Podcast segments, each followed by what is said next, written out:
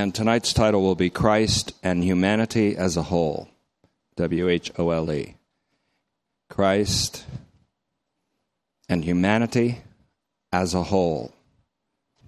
Certain theologians have put forth the theory that I think can be tested in the scripture. When Christ was incarnated, he was he embodied all of humanity. And so he took all of humanity through his downward and upward trajectory. In Christ, all will be made alive. We're going to see if this pans out by a, rigorous engagement with the texts, Galatians chapter 4, verse 1. We'll read, start reading, and, and I think we hit a little bit of this last night. Galatians 4 1. Now, what I'm saying, Paul says, and this continues the analogy from common human affairs, which he set in motion all the way back in 315, the last will and testament, the heir, the heir becoming, as he explains further, the heir is a minor before the fullness of time set by the father for his inheritance. And this has many layers of meaning. So, what I am saying is that the whole time that the heir is a minor, he's no different from a slave. Bear in mind that when Jesus Christ took on humanity, became a human being, he took on the vocation of a slave.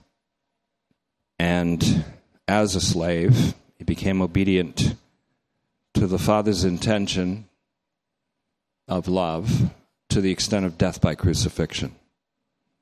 Even though he is, and I use the turn of phrase by J. Louis Martyn, who I think has written probably the most definitive commentary on Galatians to this date. Even though in prospect, he says, he is the Lord of all. We have at least an oblique reference here to the Lord Jesus Christ, who by his resurrection, Acts 2.36 says that God made him both Messiah and Lord. It's not a matter of believers making Christ Lord. God has made him Lord. God has declared him to be his eternal Son by resurrecting him from the dead. So that's what we do. Let's put it in reverse a little bit again, as we usually do. Now, what I'm saying is that the whole time that the heir is a minor, he is no different from a slave even though in prospect he is the Lord of all, that is, the Lord of the entire estate. He is under guardians and managers until the time appointed by his Father. Please note that phrase because it becomes very Christocentric in verse 4. When the fullness of time came, God sent forth his son. When the fullness of time came, this is all talking about at a time when the father appoints the heir to become the inheritor. He leaves the status of merely being a slave or at the same level of the slave, and he goes into the full inheritance. This is speaking of two, we could say, two humanities. It's speaking of Christ individually, and it's speaking of all of mankind as a single, unified, monolithic whole. And I think you're going to see that the theory of salvation history is not a Pauline theory, as I'm going to explain it. What I'm saying so this is called Better Call Paul. So we call Paul. What do you say, Paul? What I'm saying is that the whole time the heir is a minor, he is no different from a slave, even though in prospect he is Lord of all. He is under guardians and managers until the time set forth or the time appointed by his Father.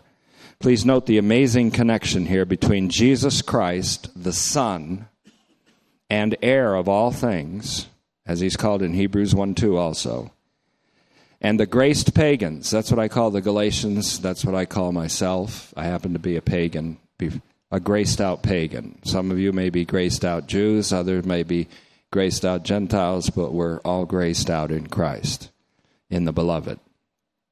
So please note the connection here between Jesus Christ, who is called the Son and heir of all things, and the graced pagans who have been baptized into Christ. And we saw that last night in 327 baptized by the Spirit into Christ, not baptized by a preacher into water, baptized by God the Holy Spirit into the body of Christ, where there is no antinomy between Jew and Gentile, between slave and free, between male and female.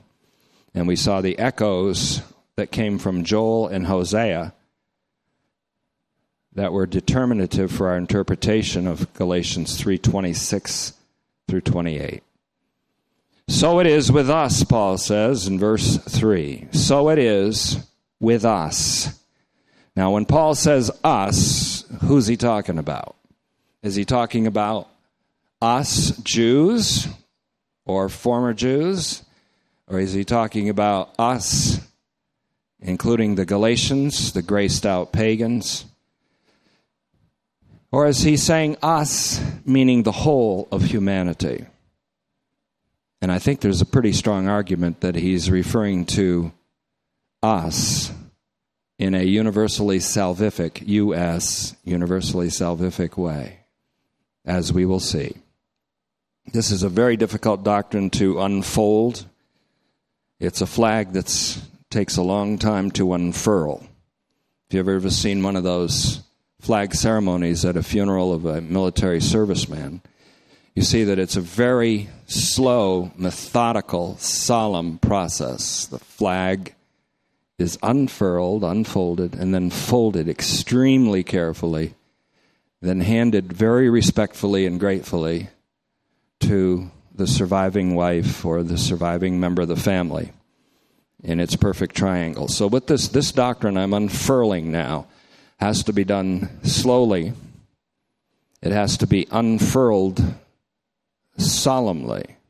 And so I don't expect you to grasp the whole thing last night or tonight or in any of the near messages but it will come to you by the Holy Spirit. So it is with us, Paul says. And that, I believe, is all of humankind as a whole.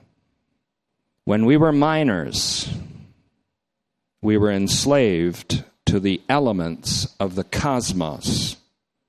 Now, here's where we have to get a little interpretive. What are the elements of the, cos- the cosmos? The Greek phrase is ta, which is a an articular noun, so it's tam. That simply means that the noun is preceded by an article. Ta stoicheia, S T O I C H E I A. Stoicheia. Then to cosmou, or yeah, cosmou, K A O S M O U. Ta stoicheia to cosmo, the elements of the cosmos. Now we're going to see that cosmos here has a negative connotation because you're not enslaved to the elements of something good, you're enslaved to something evil. Ta stoicheia to cosmo. The elements, we could say the ingredients, the constituents, that which comprises the cosmos. Cosmos is equivalent to aeon, where the word, the word age is used, cosmos and aeon. They're synonyms, and Galatians 1 4 says that God's plan is a rescue plan, a, a rescue mission. Christ died for our sins. That's already a traditional Christian gospel that Paul was handed down to Paul. But what is beyond that is what Paul says in the next phrase in Galatians 1 4. Christ died for our sins to rescue us from this present evil age. That's something that wasn't found in tradition. That's something that is distinctly Pauline. That's something that is distinctly in the Pauline epistles and elsewhere only because it was revealed to Paul first. Cosmos is this evil age, only contemplated from its spatial rather than temporal aspect. So it's the same thing, this world. As Jesus said in John 15, 19, I think he uses the word cosmos five times. Since you are not of the world, but I've chosen you out from the world, therefore the world hates you, and you're in the world, but you're not of the world. It's cosmos, cosmos, cosmos. And it's equivalent to aeon. Aeon has to do with the age, the evil age, in terms of its temporal, and because temporal, temporary aspect.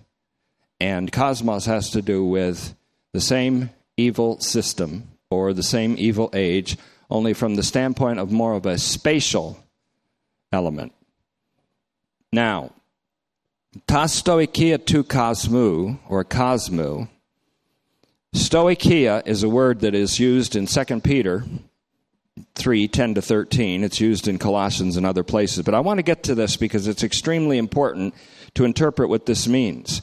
Stoicheia means elemental substances. Among other meanings, it means elemental substances.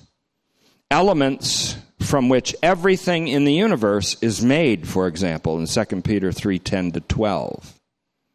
The Friberg lexicon says defines stoicheia as basic material elements and then cites Galatians 4 3 and 4 9 as examples of that, that it means basic material elements.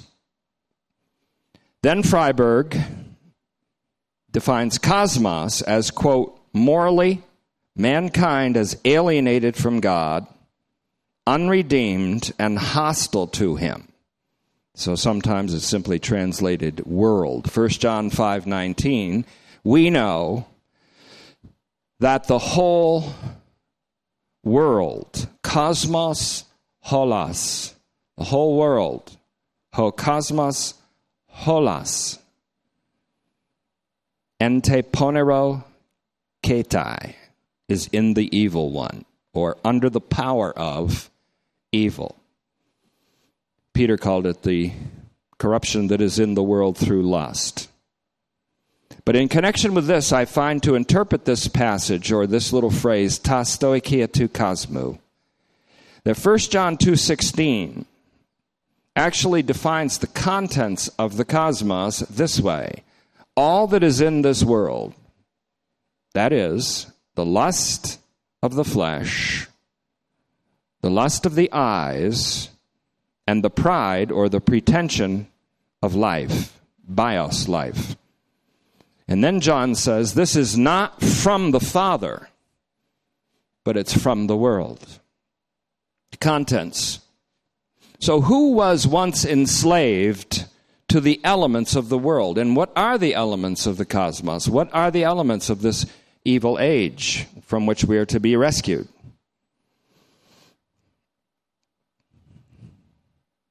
I would say that the elements of this cosmos are the same as the elements of this present evil age, and that is they are the flesh, capital F L E S H, as a superhuman power, sin, and as Paul uses sin, Paul's hamartiology is not the same hamartiology as other people.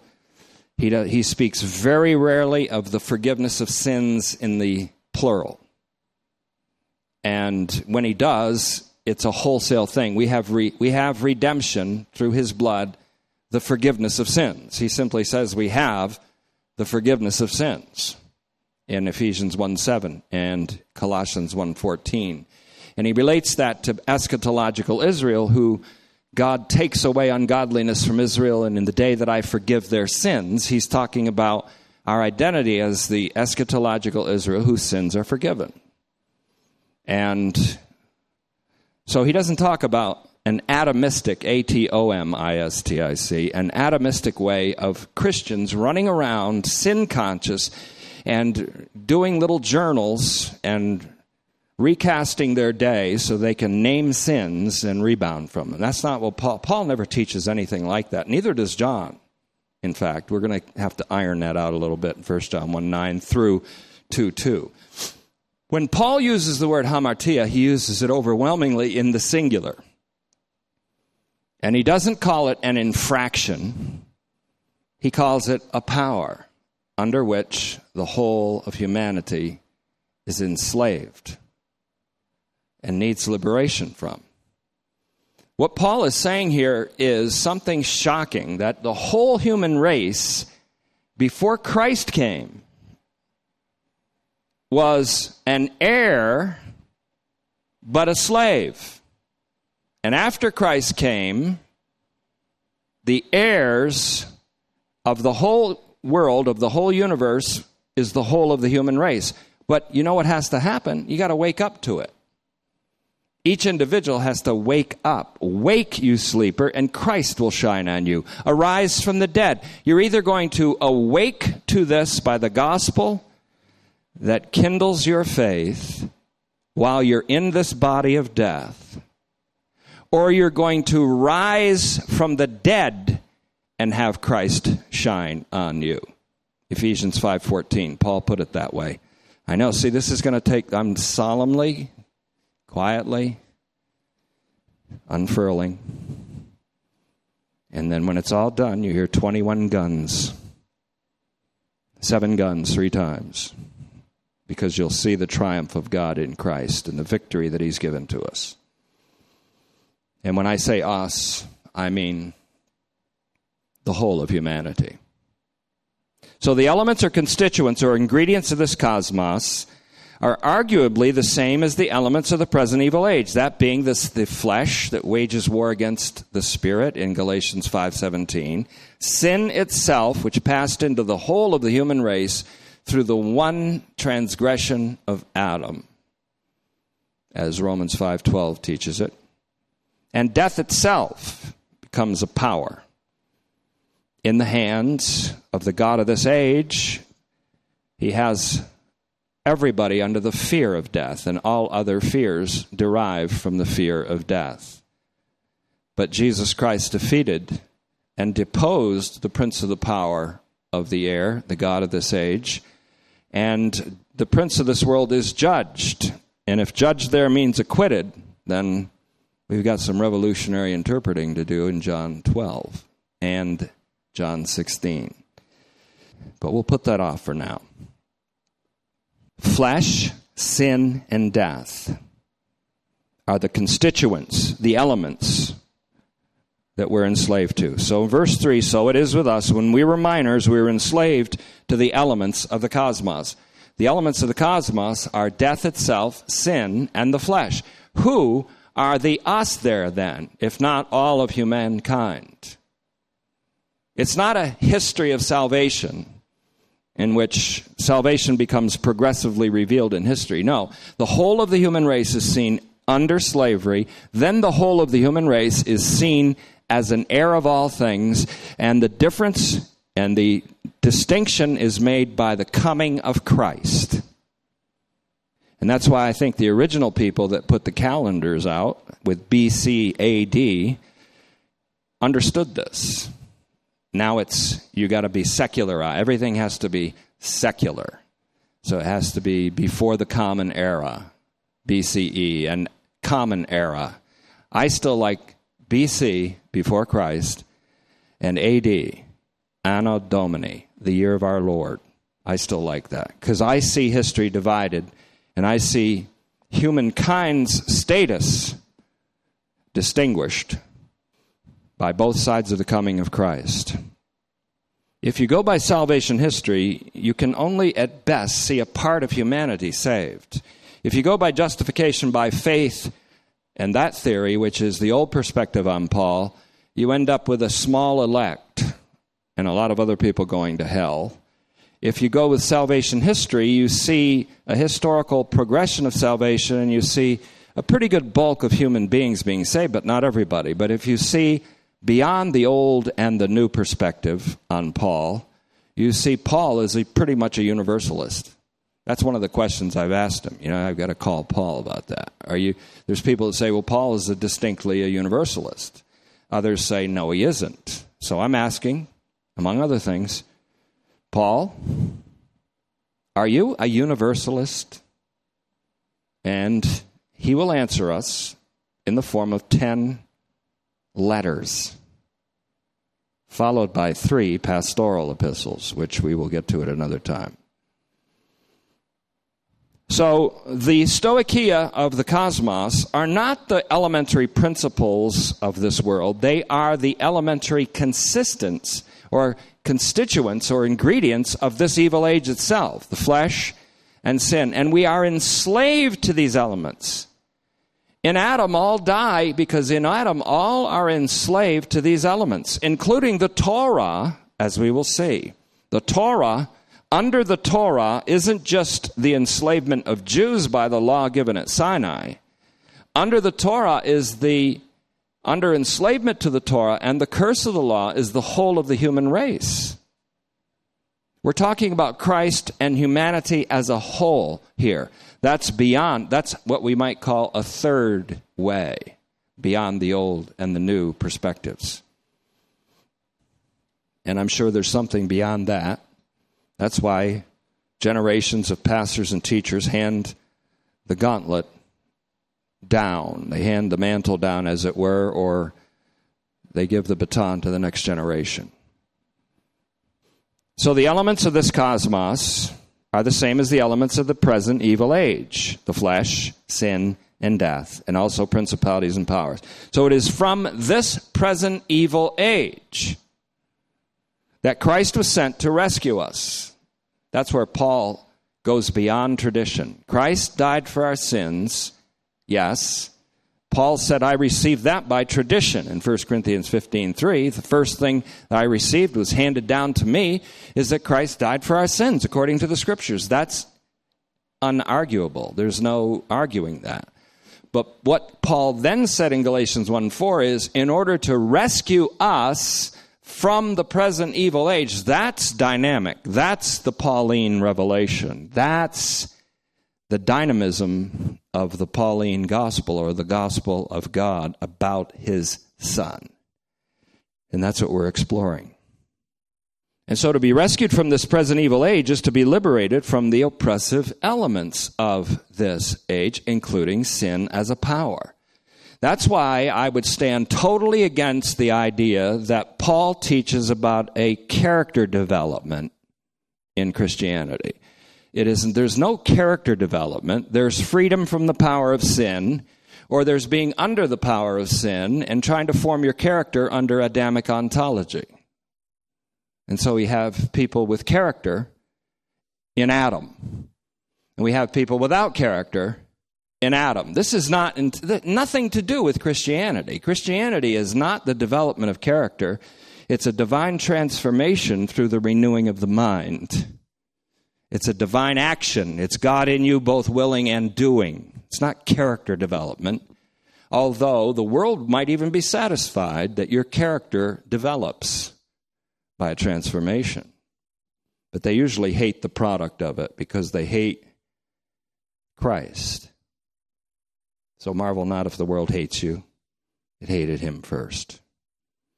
So, to be rescued from this present evil age is to be liberated from the oppressive elements of the age, namely sin, the flesh, death, and the Torah, as having been hijacked by sin and therefore giving sin its strength. The strength of sin is in the Torah because the Torah has been hijacked by the flesh. The, what the law could not do, in that it was weakened through the flesh, God did in sending his Son.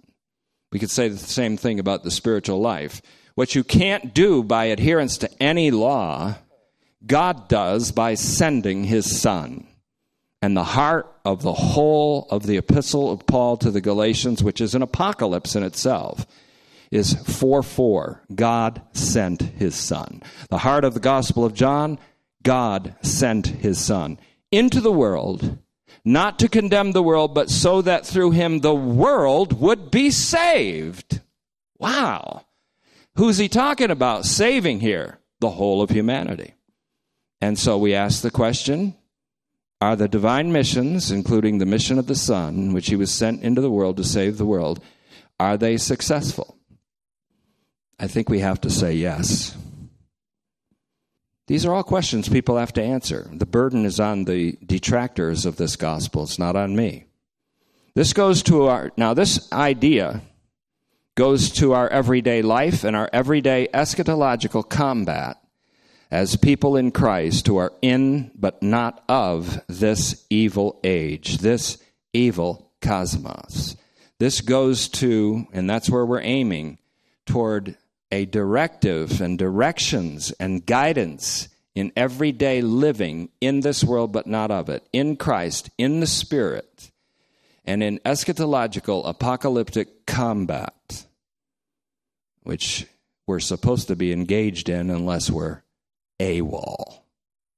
Most of Christendom, I think, is pretty much absent without leave. So then, that includes me and a lot of times in my life, that's for sure. Once the whole of humanity was under those elements and enslaved to them. But now that Christ, otherwise known as faithfulness, when Christ came, God's faithfulness came.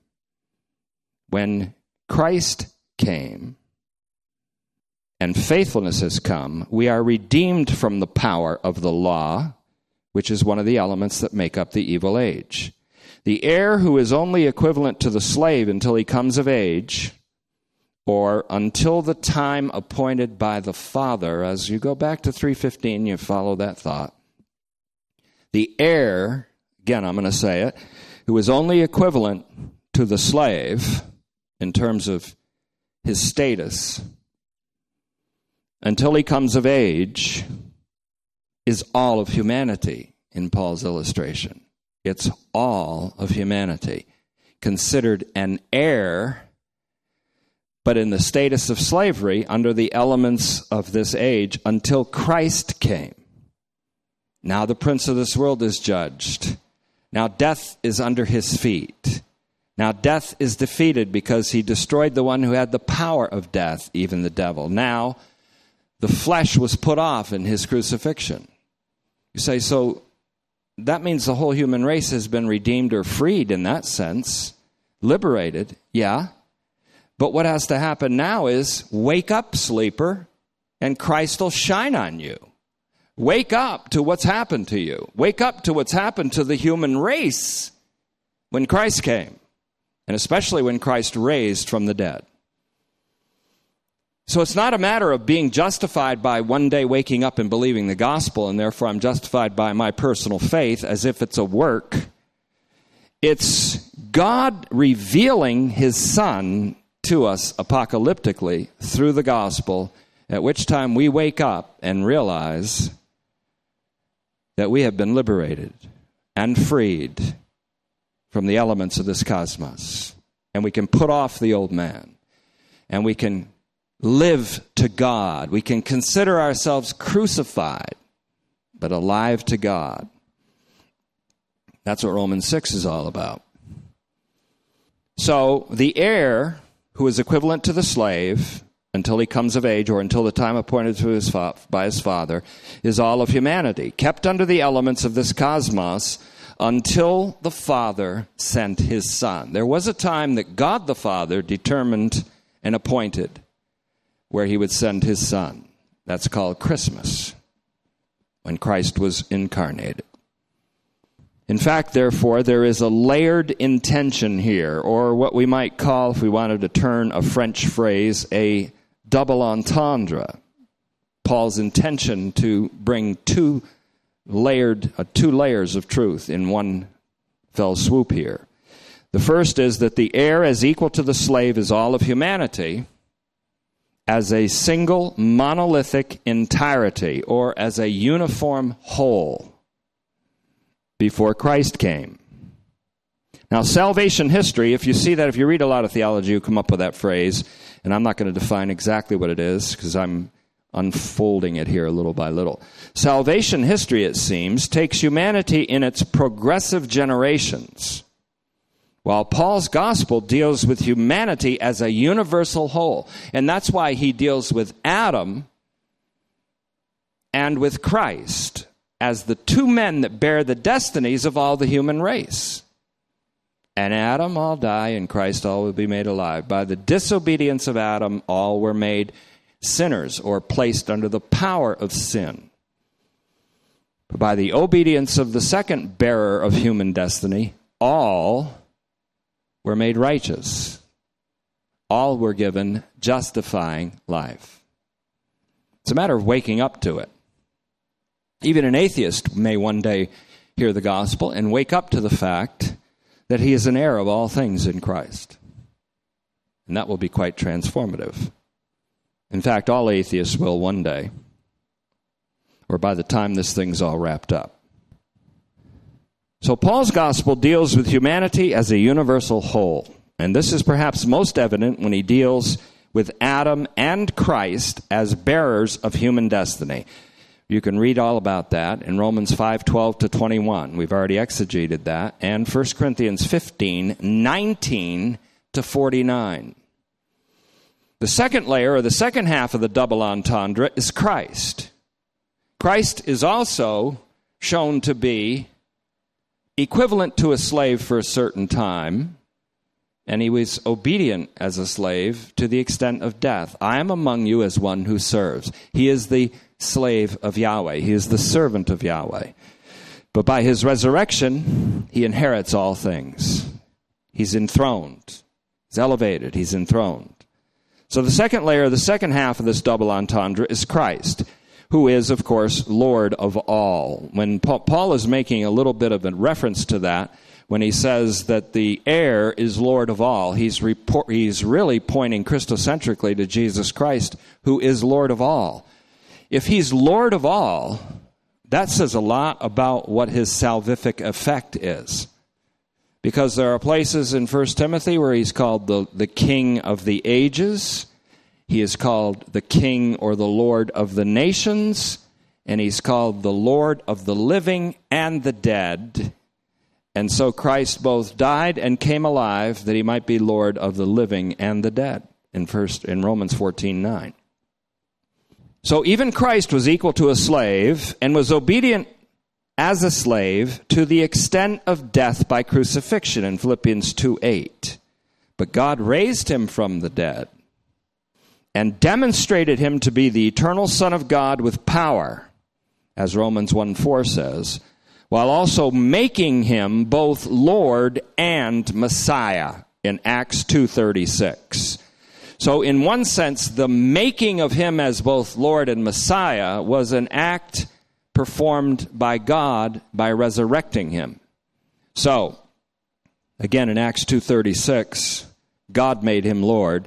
So the gospel that says you must make Christ Lord, we're not interested in making Christ Lord. He's already Lord. We're interested in making ourselves the conquered of him and the slaves of Christ. Paul didn't say, Paul, someone who made Jesus Lord. He says, Paul, a slave of the Lord Jesus Christ.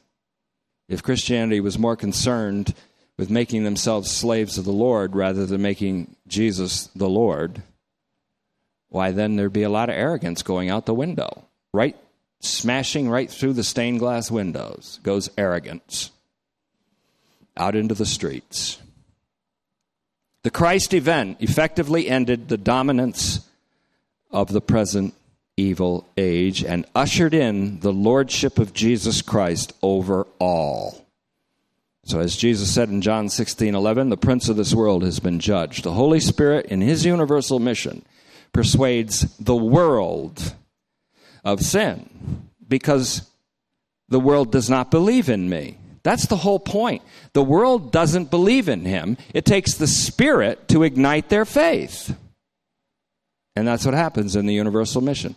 And he says he will speak of righteousness. He will persuade the world of righteousness because I go to my Father. That's the upward trajectory that follows the downward trajectory. Because I go to my Father, there's righteousness, there's deliverance, there's salvation that has been accomplished by me. And then he says, and of judgment. And that's where the hellfire preacher likes to come along and say, yes, he convinces and persuades the world of judgment. That's the final judgment. And Jesus said, no, because the prince of this world has been judged. When was the prince of this world judged? When Christ was judged on the cross. When Christ was judged on the cross, the world was acquitted. And one way to get the power away from evil is to transform the evil into good. And God's ultimate plan is to transform evil into the supreme good. Paul was, the, was an evil man, he was a cruel, heartless persecutor. But he was transformed into not just something good, but he was transformed into one who said, It's no longer I who live, but Christ. That evil man was transformed into the supreme good. So his punishment was a transformation by grace. That's his judgment. So when Jesus said, the righteous and the unrighteous will be resurrected, the righteous to, or to those who have done the good, they will be to eternal life or to the life of the coming age, and those who have done evil to judgment. And that doesn't mean condemnation, that means acquittal. They will be raised to acquittal, where those who were acquitted already in this life will be raised to life. John 5, 28 and 29 doesn't separate the human race into damned and saved. It explores the entire human race and reveals the entire human race as part of God's salvific plan. It seems that God was in Christ reconciling the world to himself, not imputing their trespasses to them. Hmm. So you want to hear about judgment? The prince of this world is judged, deposed. That means he's thrown out of his position of authority, and his position of authority means he enslaves humanity. He's thrown out of his position of authority and over the creation at large. The Holy Spirit persuades the world of judgment because of the prince of this world is judged, has been judged. The world, in fact, has been judged at Calvary. And Paul recognized this by saying, I will not glory in anything except the cross of our Lord Jesus Christ, by which the world was crucified to me, and I was crucified to the world. Galatians 6:14, followed by the new creation in 6:15, followed by the climactic revelation of our identity, the Israel of God in 6:16 followed by Paul saying, Get off my back now. I bear in my body the scars of the Lord Jesus and the grace of our Lord Jesus Christ be with your spirit. So, that's it for Galatians. Let's go home. No, there's a lot more. If we take this judgment of the world, now is the judgment of this world. We could say, now is the expunging of their crimes. Now is the acquittal of this world. John 12, 31 now is the acquittal of this world. And yes, it's true what Francois du Toit said in his book, The Mirror Bible, that in John 12, when Jesus said, I will draw all to myself, he did say, I will draw all judgment to myself. But I also showed that that can also mean, because the word elko is used, it means also to draw all mankind to myself and to draw all creation into myself. So both things are true. He drew all judgment, including the judgment on the prince of this world, to himself. That's why he's portrayed, and I think Emery Persinger let me know this through a text one time, and it made me think. Why was Jesus symbolized by a serpent on a pole? Could that also indicate that he bore the judgment of the serpent? And therefore, if the prince of this world has been judged, then this speaks of angelic redemption. But I don't want to be bizarre.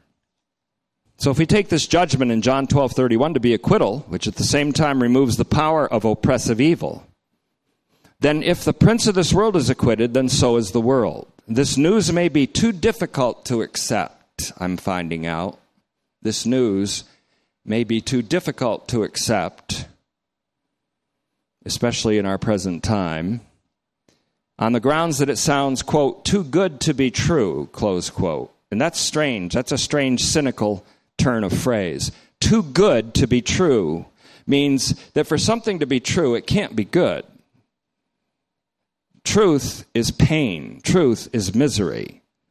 truth is can't be good ultimately. Yes, it can. I am the truth, Jesus said. He is the supreme good. It's it is that good. The gospel is not too good to be true. It's true and it's very good news for everyone. Humanity as a whole became an heir and left its status as a slave when Christ came. And by that I mean when the seven elements of his event, the event of Christ, was fulfilled, which we're seeing on Sunday mornings. We're re- rehashing those seven elements. Essentially, it's incarnation, then a life of vicarious obedience, a culmination of obedience in the death of the cross, crucifixion, therefore, then burial, then resurrection, then elevation, then enthronement. His elevation is universal because the scripture says he led captivity captive. Now, here it says that the whole world was captive. Under what? Sin, death, the elements of the cosmos. So when he rose and ascended, the scripture says he came down, that's the downward trajectory. He descended first, then he ascended, so that he could what? Fill up everything with himself. Fill up everything with himself. And then he goes back to Psalm 68, where the echo comes in that he leads captivity captive, but the way it says it there is especially the rebels. God rejoices and glories more in the justification of the most ungodly. And that's what makes this miracle of transformation so wonderful. And that's what makes Paul the guy. Paul's the guy to bring this message. Because he's not kidding about being the chief of sinners. You say, no, the worst sinner in history is Hitler or Stalin or Mao Zedong. If you know his history, he was evil through and through. Even though hippies carried his book around with them, the Mao book. It's insanity. But if you look at Paul or Saul of Tarsus, if he had been allowed to fulfill his ambitions, he would have eradicated a community from this world called the body of Christ, called the new creation. He would have eradicated the new creation. That's very bad. A man who was intending that was transformed so that he would actually say, It's no longer I that live, but Christ lives in me. That sounds like supreme good to me. So, Paul is an example that God takes evil and transforms it into the supreme good. And that's, that's just because he's God. He's got that prerogative, you know? So, as we wind down to a close here, and don't forget the times two, the Tetelestai technological revolution, pioneered by our own Sherman, I mean Jim. He calls me Mr. Peabody sometimes. I call him Sherman. And uh, never mind. But the double speed will be out pretty soon. The double speed option will be yours, which means that you can listen to these messages and all the spaces are sucked out of it. So that you can hear a 60 minute message and the voice my voice doesn't sound like Alvin and the Chipmunks. It sounds just like it sounds now, only all the air is sucked out of the spaces between the words so that you get a message that I usually may take 60 minutes, you can hear it in 30 minutes. And you, and you get hit so fast and so hard with the message that you comprehend it better than if you listen to the. I do. I comprehend it much better at the double speed. But that option is going to be available to us all very soon. And I think God has engineered it just for such a time as this when distractions multiply and when it seems like our schedules are unduly busy, and they are unduly busy. I don't take these things to be, I don't take these things lightly. This is one of our links to life. This teaching of the Word of God to me is a link to life. If I'm not in the Word every day, I'm not really sensing my link to the divine life. So that's why I need the word. That's why I need it. And I understand that's why others need it. And that's what keeps people coming to church, not legalism, but desperation. so, humanity as a whole became an heir and left its status as a slave when Christ came, and especially when he was raised from the dead. So it's a matter of waking up from sleep The human race is asleep now. It's been lulled to sleep so that it doesn't see these truths. It's a matter of waking up from sleep to have this glory shine upon us, and that's the glory of Christ.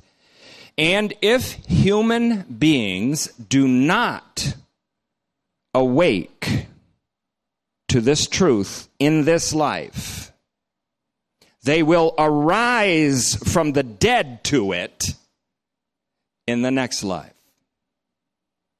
And there may be even a stunning realization of it as they leave this life. And it may seem as they leave this life, uh oh, what am I headed to now?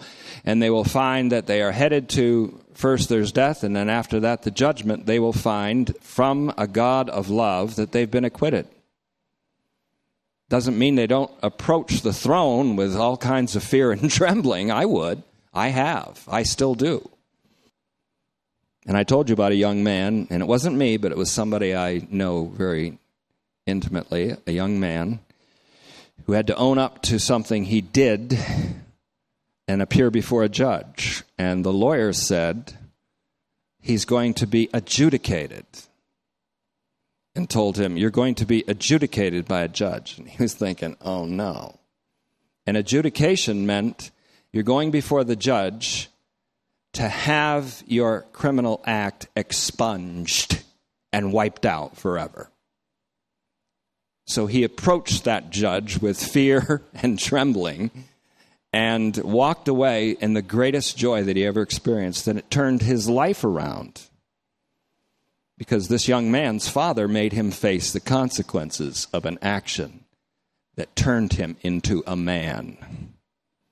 When parents do not allow their children to very at first very gently experience the consequences of their actions or own up to them. They're creating social monsters. Or something worse than a social monster a snowflake that needs a safe space. A safe space from what?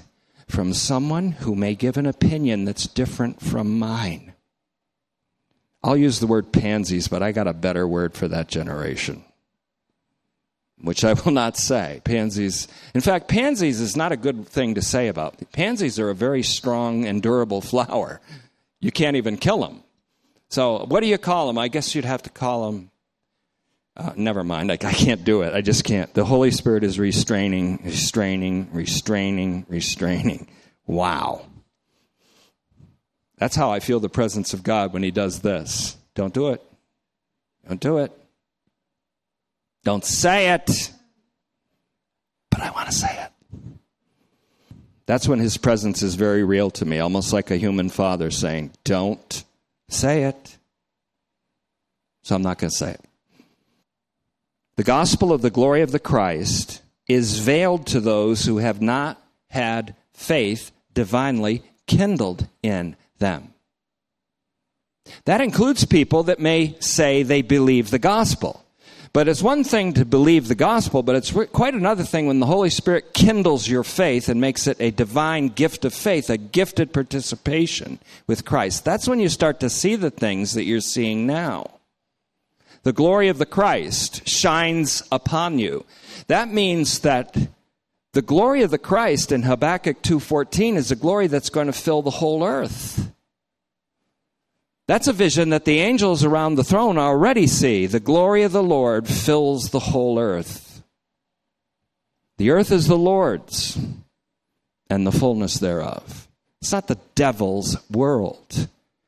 It's the Lord's earth. He's the Lord. The devil has been defeated, dethroned.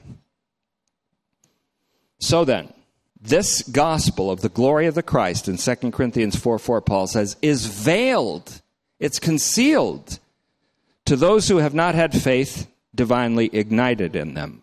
You know what Paul described as his transference into Christ? The one who said, Light, shine in darkness, has shone in my heart. That's what happened. Like the old Hank Williams song I saw the light. I saw the light. Why? Because the light of the glory of God that shines from the face of Jesus Christ shone into my dark heart and enlightened me. And it was the gospel of the glory of Christ which has been dawning on me now for about 45, 50 years. It's been dawning on me to the point where I see that glory now expanding into capture up the whole of the human race and all of creation. What a horizon. I expect to see that horizon after death, but I'm starting to see it before death. So are you. But that universal horizon is only appreciated.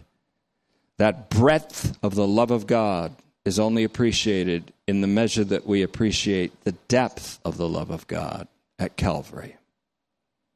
I'm ready to wind this up.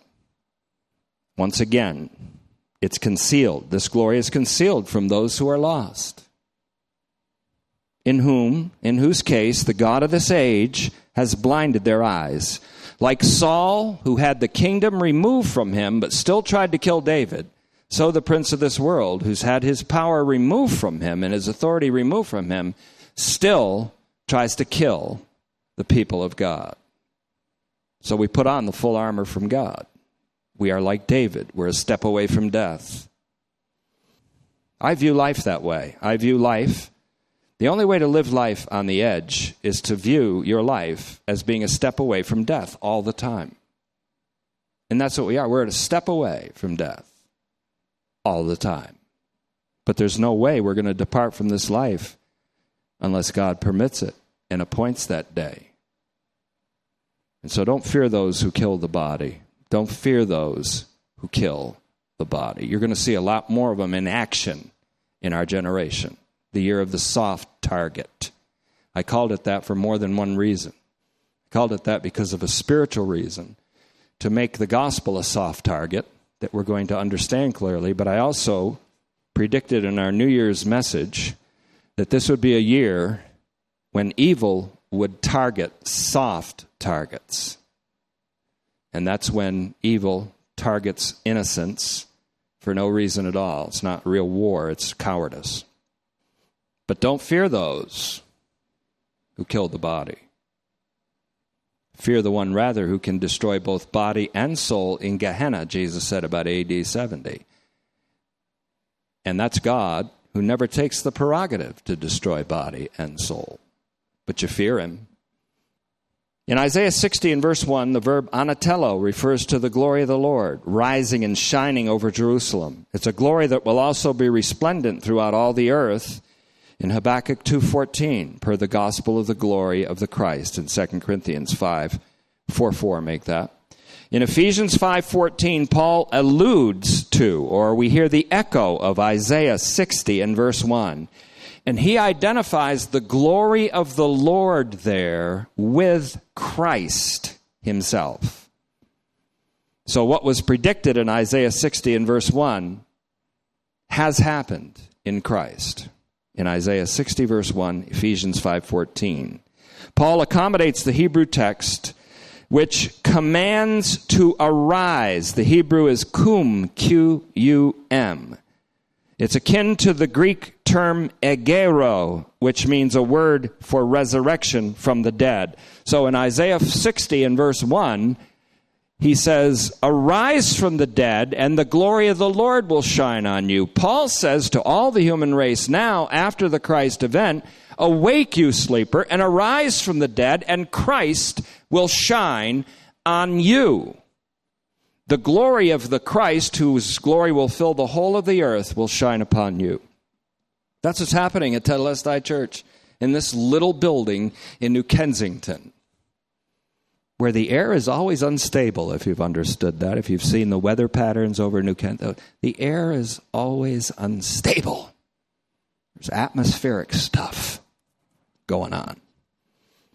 Christian combat is when you learn to walk through the unstable atmosphere of your time with peace and serenity, inner tranquility, and divine strength. Paul also speaks emphatically to the addressees of his letter and indeed to all humankind in this age as those who are to awake from sleep and rise from the dead, and Christ will shine on you. The risen Christ shines on people who awake from the sleep induced by the present evil age, and who arise from the dead in the sense of being liberated from the power of sin, which is a present reality, as well as, of course, a much more dramatic reality in the future. So for Paul, the day of salvation predicted through the prophets, for example, in Isaiah 49 8, is now. In a day of salvation, I will help you, God says in, in Isaiah 49 8. And then Paul says, Today is that day, that day of salvation in 2 Corinthians 6 2. So let's read the next few verses in, in laying tracks for where this is going to travel in the future. Galatians 4 4. But when the fullness of time came, what does he mean by that? It's the time that the Father determined that the slave, the enslaved human race as a whole, would become an heir through liberation from those enslaving elements. When the fullness of time came, God sent forth his Son born of a woman, born under the power of Torah, which means he experienced the grief and the oppressiveness of being under enslavement to the elements of the cosmos, even though he knew no sin. In order to redeem, that means to deliver or to buy back those under the power of the law. He was born under the law to redeem those who are under the power of the law. And may I say to you today that that is all of humanity, not just the Jews, because the Torah was hijacked by sin.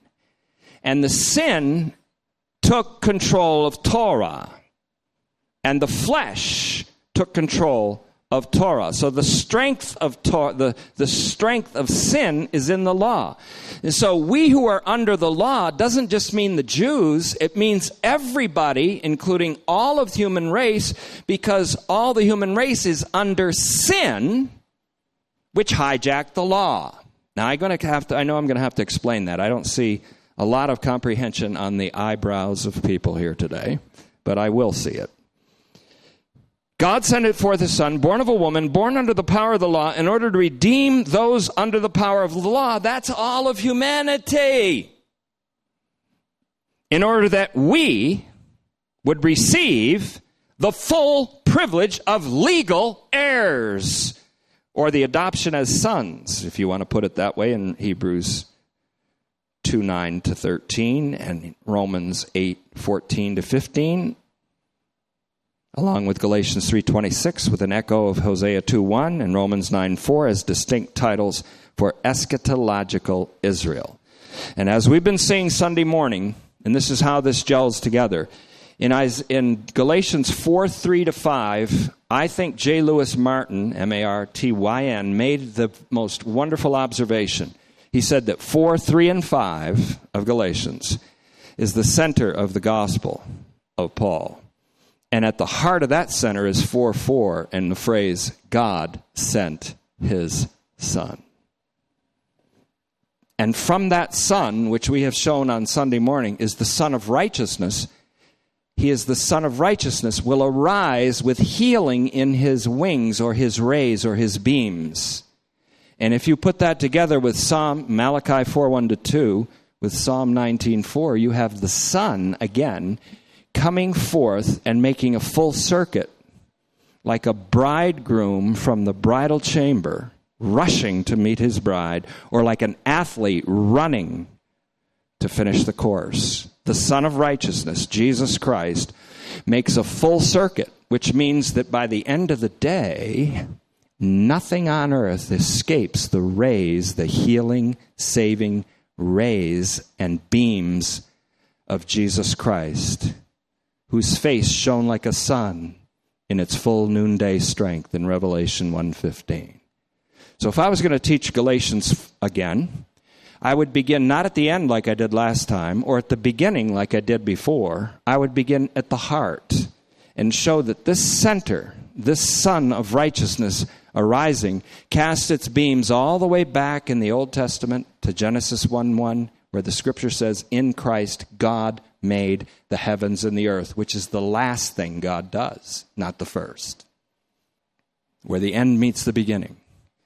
And his beams will cast forth all the way to the end of the New Testament, and his beams reach all the earth. Nothing, says Psalm 19:4, escapes or is concealed from the rays or the wings, which is poetic for the rays of the Sun of Righteousness. Nothing escapes the salvific effect of Jesus Christ. Nothing escapes the instauration, the universal effect of the cross of Christ. Nothing escapes it. And it was God's love, wasn't it? God sent his Son because of love. Consequently, to redeem us means to redeem all of us from the cursing and enslaving power of the law. Listen to this the wages of sin is death for everybody. But the gift of God through Jesus Christ our Lord is eternal life for everybody. You say, is that what that means? You wait and see, you'll find out. God sent his son because of love. He did this because he is love. So, in closing, I'm going to give you a couple of quotes. I've already done it another time, might have even been on a Thursday, I don't know. But in connection with this, Ernst Käsemann, who wrote a commentary on Romans, which I agree with about half of, but when he's good, he's really good. Page 138, Ernst Käsemann, a pastor of coal miners for 10 years, then a theologian, a prisoner of war in World War II. He died, I believe, in 1998. He was the mentor of Jurgen Moltmann, as well as Lou Martyn. He writes this on page 138 of his Romans commentary God's love is more than an action which takes care of our deficiencies. It is almighty power which effects salvation, brings forth the creation out of nothing, that's creatio ex nihilo, and puts an end to wrath. This almighty power produces and maintains eschatological justification. Page 138, same commentary. Because for Paul, Christ's death has concretely manifested the love of God. The basis of Christian assurance lies in it. This is why the presence of the Spirit is described in verse Romans 5 5 as the presence of God's love, about which one can, can speak, according to Paul, only from the perspective of Jesus' passion.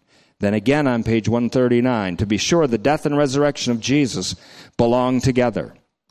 Nevertheless, they can be differentiated as in Romans 4:25 to clarify the two aspects of the event of salvation, namely the eschatological once and for all and the permanent. And then finally he says the Christ who died for us also lives for us and destroys the threats of the future as he's destroyed the evil power of the past.